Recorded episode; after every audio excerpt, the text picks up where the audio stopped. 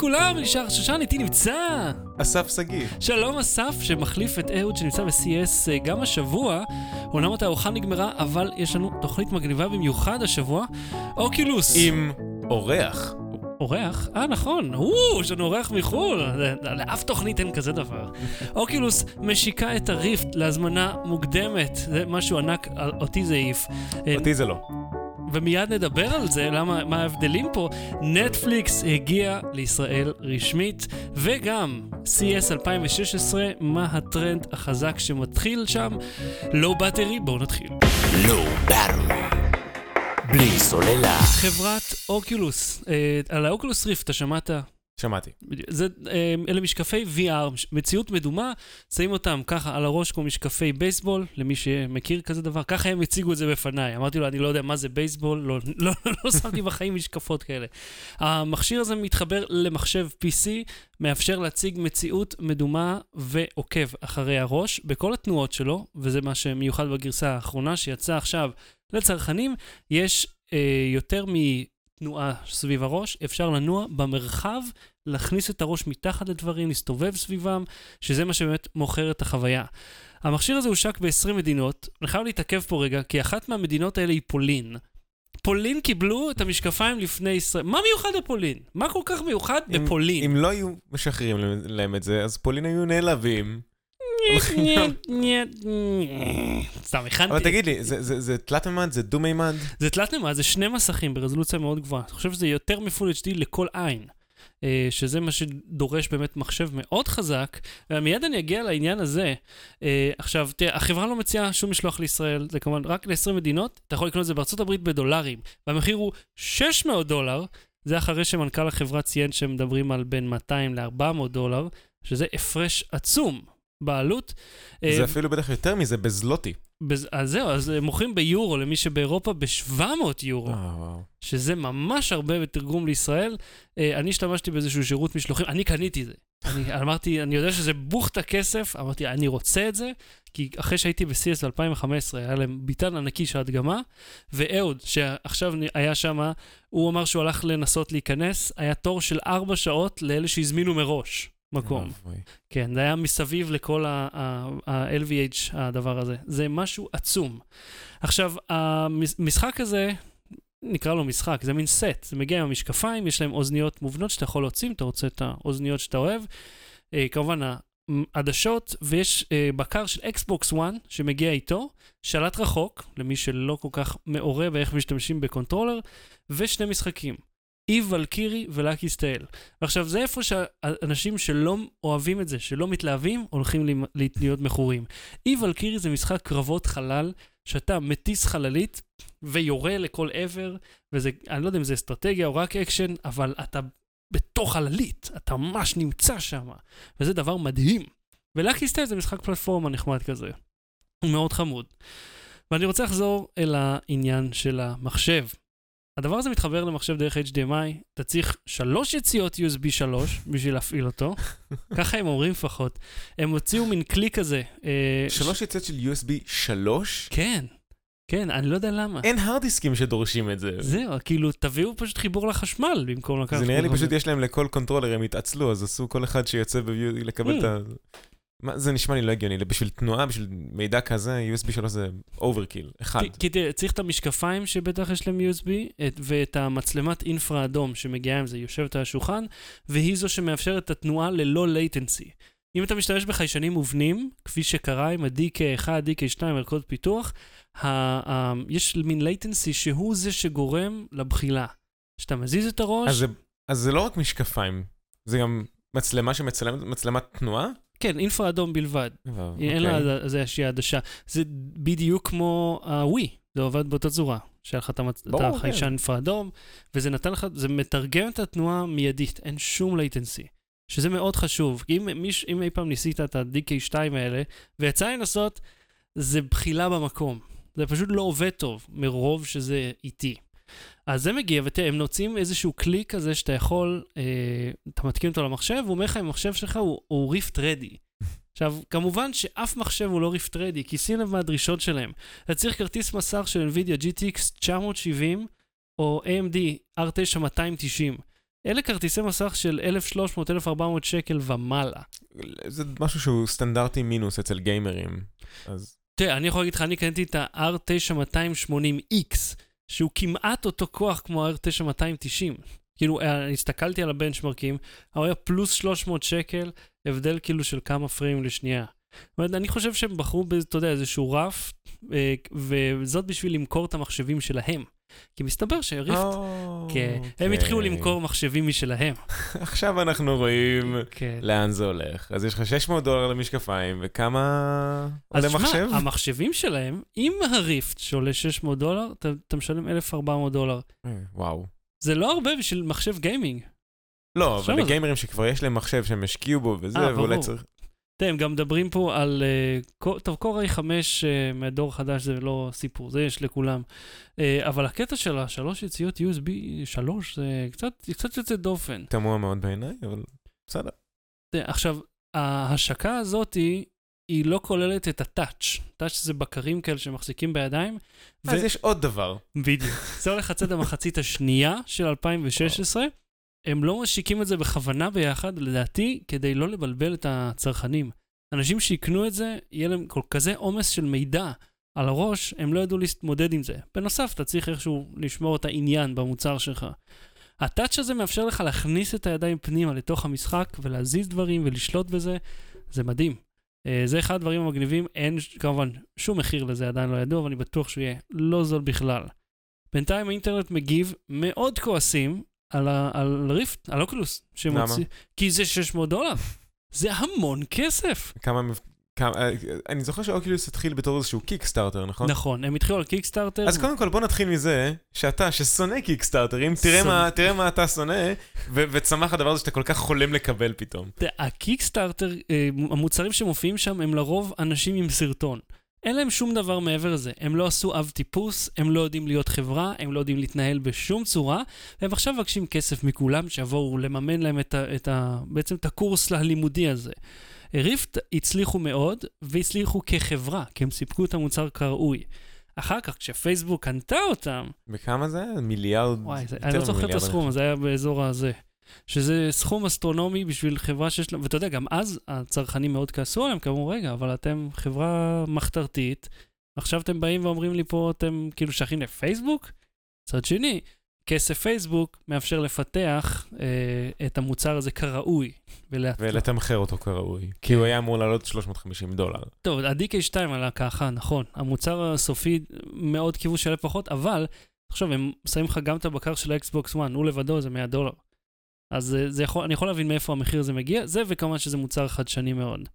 אז, ה Rift, אתם יכולים להזמין אותו אם אתם רוצים מהאתר של Oculus, תצטרכו לעשות איזשהו שילוח לישראל. אני עשיתי דרך Mustop, אה, יש כל מיני חברות כאלה שעושות אה, משלוח לארץ.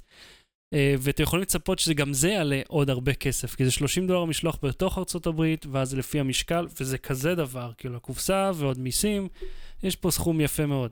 אבל זה הדבר הכי מגניב שאני ראיתי בחיים, וראיתי בחורה ערומה. לא. בלי סוללה. שירות נטפליקס הגיע לישראל, אני אישית מתרגש, מה איתך? אני יחסית מתרגש. יחסית. כן. מה, מה זה, בוא תסביר לי רק מה זה, מהו נטפליקס, מה עושים איתו, למה זה מעניין? נטפליקס זה שירות הזרמת וידאו אה, שהוא ממש ממש ממש זול. אני לא יודע כמה עולה היום אה, VOD בהוט, אבל יש לי תחושה שזה עולה מאות שקלים. כן, אני צודק? מיד נגיע למחירים, לא אבל מה אני עושה איתו? אוקיי, מה שאתה עושה איתו זה, אתה יושב בבית, אתה מדליק טלוויזיה, נגיד יש לך סמארט TV ויש לך כבר את האפליקציה המובנית בתוך הטלוויזיות, זה ככה אצל המון יצרניות. מדליק טלוויזיה, יש לך אה, משטח שלם של מלא סדרות וסרטים שאתה יכול לראות, או מופעי סטנדאפ, מוזיקה וזה. אני רוצה לצפות בזה, ואז אתה צופה בזה. עובר הרבה זאת זמן, אומרת, זהו, אני אתה פשוט צופה בעוד משהו. לוחץ על ועוד משהו, משהו, וזהו. ועוד משהו, ואתה לוחץ, ועוד משהו. עכשיו, אה, השירות החדש, שבשעה טובה הגיע לישראל, הוא גם מוכרז בעוד 130 מדינות בו זמנית, שזה דבר עצום לחברה להיכנס בבת אחת לרבע מהעולם. השירות הזה מאפשר לכל אחד ואחת להירשם, לצפות דרך המחשב, דרך אפליקציות בסמארטפון, דרך אפליקציות בטלוויזיה חכמה. אה, דרך קונסולות? נכון, הקונסולות, אה, למעשה אני- כמעט... אני, חבר אמר לי שהמכשיר שבו אחרי הרבה צפו בנטפליקס בו הוא אה, PS3, אני חושב. PS3. כן. טוב, האמת שאתה יודע, אם המכשיר הישן הזה עוד נשאר לך, ולא החלפת, יש לך קונסולת אחלה נטפליקס. streamer. עכשיו, המחירים בישראל הם מצוינים. זה החל מ-32 שקל, שזה כלום. החל זה, אבל זה לא, זה לא HD. בשביל ה-HD זה אוקיי, אז- 10 דולר. אוקיי, אז בסדר. בוא נגיד זה 40, כלום כסף. 40 שקל בחודש ויש לך גישה לאין סוף תכנים.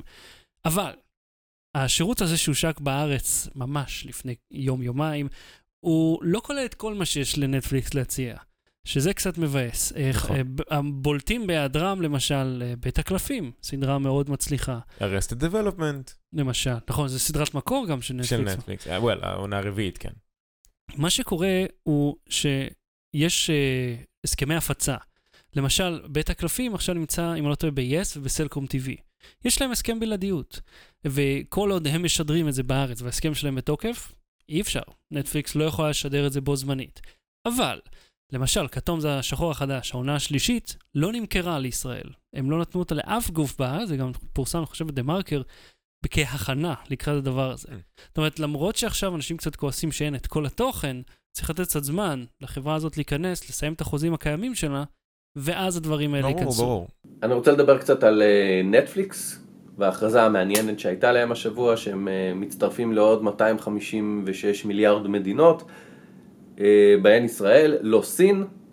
ואני רציתי להגיד את זה, לתת כמה פרטים שקיבלתי מהביטן של אה, נטפליקס כאן בלאס וגאס, זה לא, לא תמונה, זה ממש חלון, אני ב- בלאס וגאס, אני בתערוכה שבה הדבר הזה הוכרז. לפגוע בהוט וב-yes, אה, לא בטוח. אנשים שמחוברים להוט ו-yes אוהבים גם שידורי ספורט, אוהבים אה, סדרות כמו זגורי ופאודה, אה, אוהבים לראות אה, סדרות עם תרגום, בנטפליקס כרגע לא יהיה תרגום, גם לא יהיה אפילו ממשק בעברית, יש ממשק באנגלית או ממשק בערבית.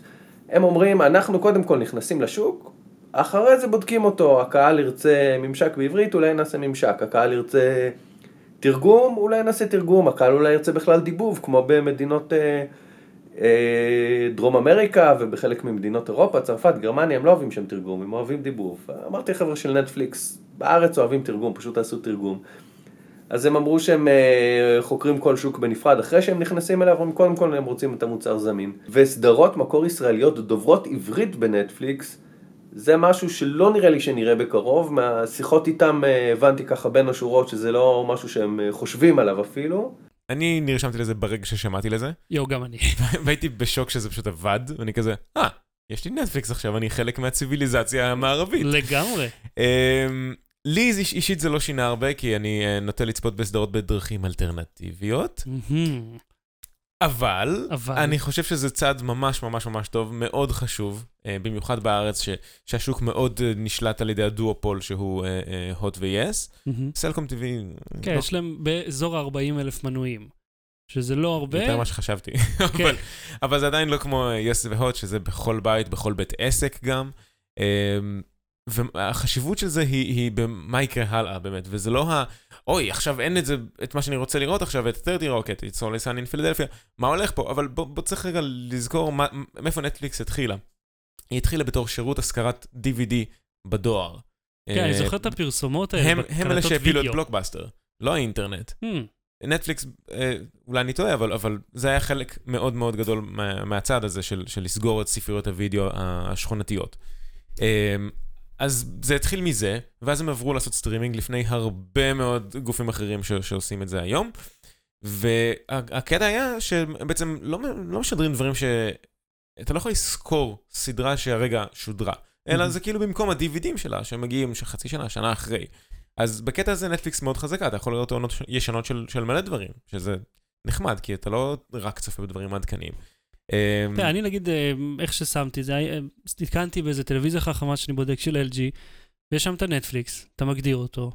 בום, ראיתי סרט. כאילו, אפילו זה לא היה סרט חדש, אבל עדיין יכולתי, בלי שום הכנה מוקדמת, בלי להוריד, בלי ללכת אה, לקנות, בלי להתעסק עם כלום, ללחוץ על הכפתור, והסרט הופיע. כן, כי אתה לא משלם לפי אה, אה, סוג של חבילה, אתה, אה, אין, אין חסמים, ברגע שאתה רשום, אתה רשום.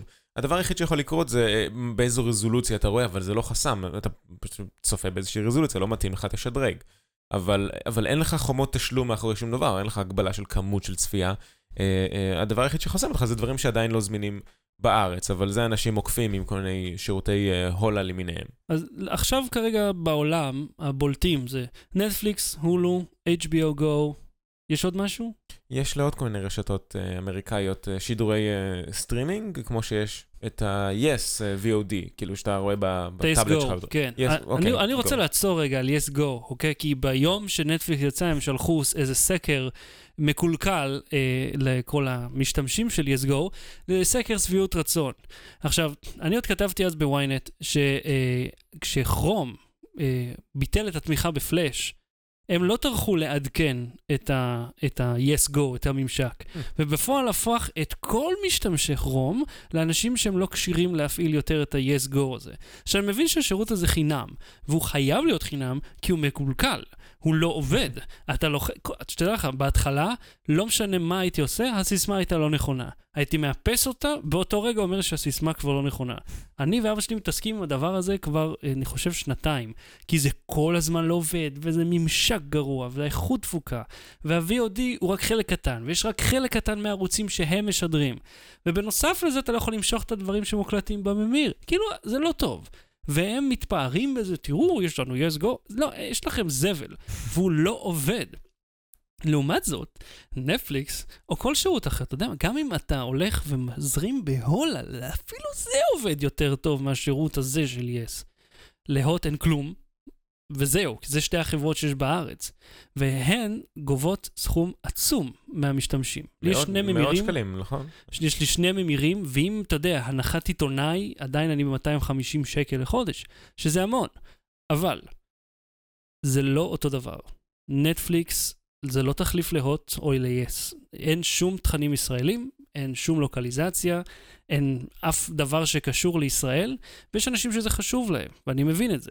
למרות על הקטע שמתלוננים על זה שאין תרגום. אני אומר, אם אתה כאילו Cable cutter סטנדרטי, אפילו פחות מזה, כן? אתה בן 30. אני בן 30 עכשיו, למדתי אנגלית בכיתה ד', היה לי טלוויזיה אמריקאית כל החיים, אתה יודע, יס, או סתם ערוצי זהב. אם אתה לא יודע אנגלית עכשיו, לא בכתב ולא בשמיעה, הבעיה היא אחרת לגמרי. זה לא קשור לנטפליקס, וזה מעצבן אותי, "אה, אין עברית, אתה יודע." כאילו, נמאס לראות את אושרי כהן בכל דבר. 14 תוכניות, הבן אדם הזה מופיע. אז תראה, בוא נבדיל בין הדברים. יש תוכניות שלא יגיעו לנטפליקס בזמן אמת, הם תמיד יגיעו לאחר מכן, זה לא תחליף קלאסי, ובנוסף אתה צריך לייצר לעצמך לוח משדרים, אפילו שזה עובד ממש טוב. מה שכן הייתי אומר לאנשים, לכו תראו איזה חבילה צרה יותר של ה-yes או hot אתם יכולים לעשות, שישארו התוכניות שאתם אוהבים, אבל תורידו את כל הזבל מסביב. בנוסף, אין ספורט. ואני יודע שערוצי הספורט, יש אנשים משלמים עליהם 120 שקל בחודש, רק על הספורט. וזה המון כסף. ותראה, לגבי האיכות, הרבה אנשים חושבים שזה רק ברזולוציה נמוכה, כי זה סטרימינג, מסתבר שזה פשוט תלוי איפה אתה נמצא. באפליקציה שלהם למשל, אתה כן יכול להגיע ל-Full HD, חלק מהתכנים הם בדולבי דיגיטל 5.1, שזה פלוס גדול, אתה יודע, כי נגיד יס למשל, כל העונות החדשות, הכל בסיראונד, שזה ממש טוב. זה מאוד אה, מראה לך שאכפת להם מהתוכן. אבל uh, תגיד, אסף, אחרי, אוקיי, קנית את זה, אני מבין, אבל אתה חושב שתישאר עם זה למרות החודש uh, ראשון חינם? אז כן, אז אני עכשיו בחודש ראשון חינם, וכל אחד יכול לעשות את זה, וזה ממש כאילו אה, אפס בעיות לה- להיכנס לזה ולצאת מזה. יש כאילו כפתור גדול, אה, אה, cancel subscription, מהמם. שזה יתרון שבכם לא ראית רואה את זה ב-yes או בהוט. כלום. אין, כפתור אחד, ואף אחד לא מתקשר אני לך חרד לשמר אותך. מהשיחה שלי אליהם, מאוחר יותר החודש, אני רוצה אף אחד לא הולך להתנתק. להתקשר אליך לשמר אותך, אתה לוקח ככל הלקוחות, זה נהדר. בכל אופן, אה, אני לא יודע אם אני אה, אשתמש בזה כזה הרבה, אבל אני כן הולך להמשיך לשלם. אה, בעיקר כי אני רוצה להראות לנטפליקס שיש פה ביקוש בארץ לתכנים כאלה. הכניסה שלהם לארץ, לדעתי תוביל לירי- או לירידת מחירים, או לפחות להתרעננות בשוק של התוכן המקומי. כיוון שאי אפשר להמשיך להישאר במקום עם כזה שחקן ענק שנמצא בארץ. ואתה שוכח סדרות שנטפליקס מייצרת, והיא אתה מייצרת, צודק, בשנים האחרונות אנשים אפילו לא- לא יודעים שנטפליקס מייצרת את הסדרות שהם הכי אוהבים. נכון. אז בוא נראה מה יגיע ב-2016, בוא נראה מה יגיע ב-2017. כאילו הולכות להיות כנראה סדרות מטורפות, הטלוויזיה הופכת לקולנוע, הקולנוע הופך לטלוויזיה, מסרטים עושים ספין-אופים לסדרות, ו- וזה כאילו נורא, נורא בולט, ונטפליקס היא, היא חלק ענק מזה. Low Battery. בלי סוללה. CES 2016. אה, אתה, אהוד אה, נסע לתערוכה, כמובן מטעם מאקו, כן, אף אחד לא שלח אה, את לואו בטרי לתערוכות האלה. אה, אה, ותשמע, בין שאר הדברים המאוד מקדימים וחדשניים שהציגו שם, לטעמי התערוכה הזאת הייתה שנת המסכים. הדבר הכי חזק שהוצג שם היה סופר אולטרה HD. שזה התקדים מהמם.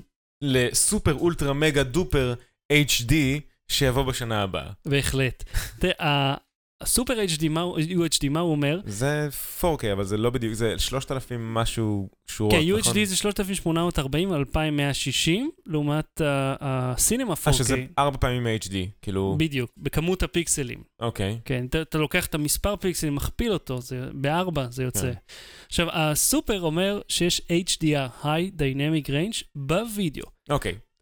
יש מעט מאוד... אתה- אתה הבאת אותי לפה פעם שעברה בתור צלם. כן. אני יודע מה זה לצלם HDR. HDR, לצלם HDR זה אומר, אני מצלם את אותה, חס- את אותה תמונה כמה פעמים בכמה חשיפות שונות, ואז אני משתמש במחשב או באפליקציה, whatever, כדי למזג אותן לכדי תמונה מאוד מוזרה כזאת, שבה הכל כזה נורא high contrast, אבל עדיין יש לך צבעים בכל מקום.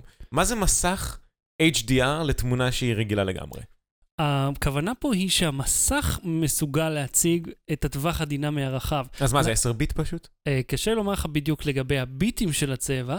הכוונה שהמסך, הטווח של האור לחושך שהוא מסוגל להציג על, אותה, על אותו פריים בדיוק, הוא גבוה במיוחד.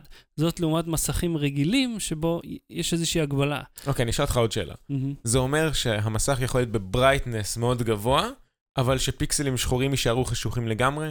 זה הקטע? תאורטית, בוא נגיד, אה, אה, אם, אם אתה לוקח את התמונת HDR שצילמת, את הווידאו HDR, וזה כן אפשרי עם המצלמות קולנוע יותר יקרות, אז אתה יכול לקחת את זה בדיוק כמו שזה מופיע, ולשדר את זה, וכל הטווח הדינמי הזה יישמר. משהו שהוא לא אפשרי. עכשיו, זה לא דבר הכי בולט לעין, אבל אם אתה שם ואתה רואה את זה, אחד ליד השני, אתה אומר, וואו, אוקיי, אני לגמרי מבין איזה רזולוציה, כאילו איזה עומק מדהים של תמונה זה נותן. עכשיו, עד עכשיו זה כבר היה קיים. ה-HDR בווידאו היה קיים בדגמים של 2015, אולי שבע טלוויזיות תמכו בזה, והן תמיד היו הכי יקרות. הייתה לי במקרה אחת פה שבדקתי, של LG, והיא עלתה, היא עולה עכשיו איזה 60 אלף שקל, וכמובן לא היה לי שום תוכן HDR להציג בה, כמו שעדיין אין לי תוכן 4K, אבל יש לך נטפליקס. זהו, זה, אני שמח שהזכרת את זה, כיוון שזה באמת השירות היחידי בישראל שמאפשר לקבל תכנים 4K אה, אה, חוקיים. אין שום דרך אחרת להשיג אותם. אבל הקטע של הסופר UHD, למה, למה שהחברות האלה ימשיכו לעשות את זה? הרי ה-4K כבר נכנס. ובכן, בדיקה מהירה בזאפ מגלה שטלוויזיות 4K, למשל של סקייוורף, חברה סינית, עולות אה, החל מ-3,000 שקל. 4K. להזכיר לך, איפה זה, איפה, איפה קונים את זה? אה, בזאפ אתה יכול למצוא, סקייוורף קוראים וואו. להם. חברה סינית. העובדה שאתה יכול לקנות כבר עכשיו ב-3,000 שקל 4K, אה, 40 ומשהו אינץ', מראה לך בדיוק לאן התעשייה הזאת הולכת. כשהייתי ב-LG בקוריאה, בשנה שעברה, הם הציגו לנו את הקטע של ה-4K, שאלנו אותו, אוקיי, אבל למה אתם משקיעים? הם אמרו, כדי שיהיה לנו איך להבדיל בין המסכים הזולים ליקרים. אתה חייב שיהיה לך משהו שיבדיל ביניהם. אז היה את התלת מימד בהתחלה, לא תפס יותר מדי. הסמארט TV עושים לך גם וגם, ואתה לא יכול לקחת הרבה עכשיו כסף על זה. כל הטלוויזיות סמארט, לא? כמעט, יש עדיין טלוויזיות שאין להן, שהן הרבה יותר זולות. יש הפרש של לפעמים 600-700 שקל בין לא smart ל smart. ועכשיו כשיש נטפליקס בארץ בכלל, אני בטוח שהמכירות של ה smart יעלו. אבל ה- כל פעם שצריך להיות לך איזשהו פיצ'ר שיגרום לאנשים לקנות דווקא את היקר יותר. אני הייתי קונה טלוויזיה שהיא multi system. בלי סוללה. המלצה בדקה. אסף, מה ההמלצה שלך ליום? ההמלצה שלי היא החולצה שלי. אוקיי, מה בעצם כתוב? כל התוכנית הייתה המלצה בדקה, אהה, על אה, החולצה אני רואה כתוב wait but why. שזו שאלה מצוינת, אבל זה גם שם של בלוג ממש טוב. אה, של טים ארבן. יש לו שם כל מיני פוסטים על, על החיים ועל איך, כל מיני תחושות שיש לאנשים לפעמים, ועכשיו אני בדיוק קורא סדרה של ארבעה פוסטים מאוד ארוכים מהמם. על אילון מאסק, המייסד של פייפל וטסלה וספייס-אקס. אה, זה ברמה שכאילו אחד הפוסטים הוא, כשהעתקתי אותו לוורד, זה יצא 97 עמודים, זה 27 אלף. מילים, זה פוסט אחד מתוך זה- ארבעה. זה סיפור קצר. זה, זה מטורף, אבל זה מה זה שואב אותך פנימה, וזה ממש מעניין לקרוא, הוא מסביר בפוסט הספציפי הזה הוא מסביר על איך בעצם, מהי אנרגיה, למה אנשים רוצים אנרגיה, איך, איך אנחנו מייצרים אנרגיה ולמה לעזאזל אנחנו כולנו צריכים לנהוג בטסלות. כן, אולי כשיורידו את המחיר מ-600 אלף הם דולר לרכב. עובדים על זה. מה ההמלצה שלך, שחר? אני רוצה להמליץ על משהו שנקרא Touch Pianist. לא Touch Penis, Touch Pianist. אני לא הלכתי לשם אפילו. אני יודע, אתה אבל אמרת זה- את זה. זה משתמע. אה, זה ממש נחמד, זה מין ממשק כזה, הוא גם מתאים אה, לדפדפן וגם הוא אפליקציה לאנדרואיד ואייפון. יש לך מין תצוגה גרפית של יצירות קלאסיות מוכרות, בעיקר כאלה שאין להם שום זכויות יוצרים, אז אפשר להשתמש בהם. אני ראיתי את זה, זה זה נראה כמו גיטר הירו יפה יותר. מאוד יפה. על אלגנט. מה שזה עושה, אתה, אתה יכול לנגן על איפה שאתה רוצה במקלדת או במסך, אתה לא חייב לדעת לנגן, אבל אתה צריך לדעת את הקצב. הקצב מוצג גרפית על המסך, וככל שאתה מנגן, ככה זה מופיע כראוי. אין שם ניקוד או משהו, זה ממש כיף, כמובן חינם כמו שאנחנו אוהבים. אז זו תוכניתנו הפעם, אל תשכחו לעשות לייק, share ו subscribe. או comment. או comment, אנחנו נשמח חשוב. מאוד.